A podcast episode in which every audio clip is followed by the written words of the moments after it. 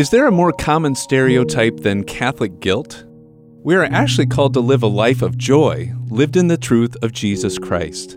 Unfortunately, we live in an era of relativism, where truth is said to be a personal choice or outright denied.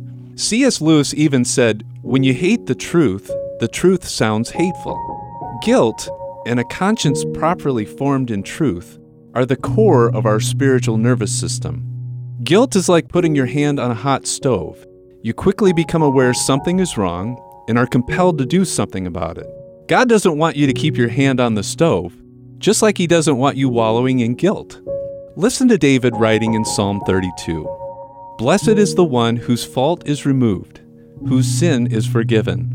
Blessed is the man to whom the Lord imputes no guilt, in whose spirit is no deceit. Because I kept silent, my bones wasted away. I groaned all day long. For day and night your hand was heavy upon me.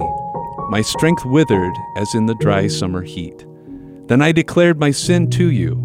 My guilt I did not hide. I said, I confess my transgression to the Lord, and you took away the guilt of my sin. Let's pray. Father of grace and mercy, you long to free us from guilt and shame. Help us appreciate guilt as a call to action, a spiritual hot stove that inspires our repentance and return to the truth of your love. Amen. This is Mike Kelly with Pray for Two, two minute prayer reflections on the daily readings of the church. Listen to them anytime at prayfor2.com or on the Redeemer Radio app.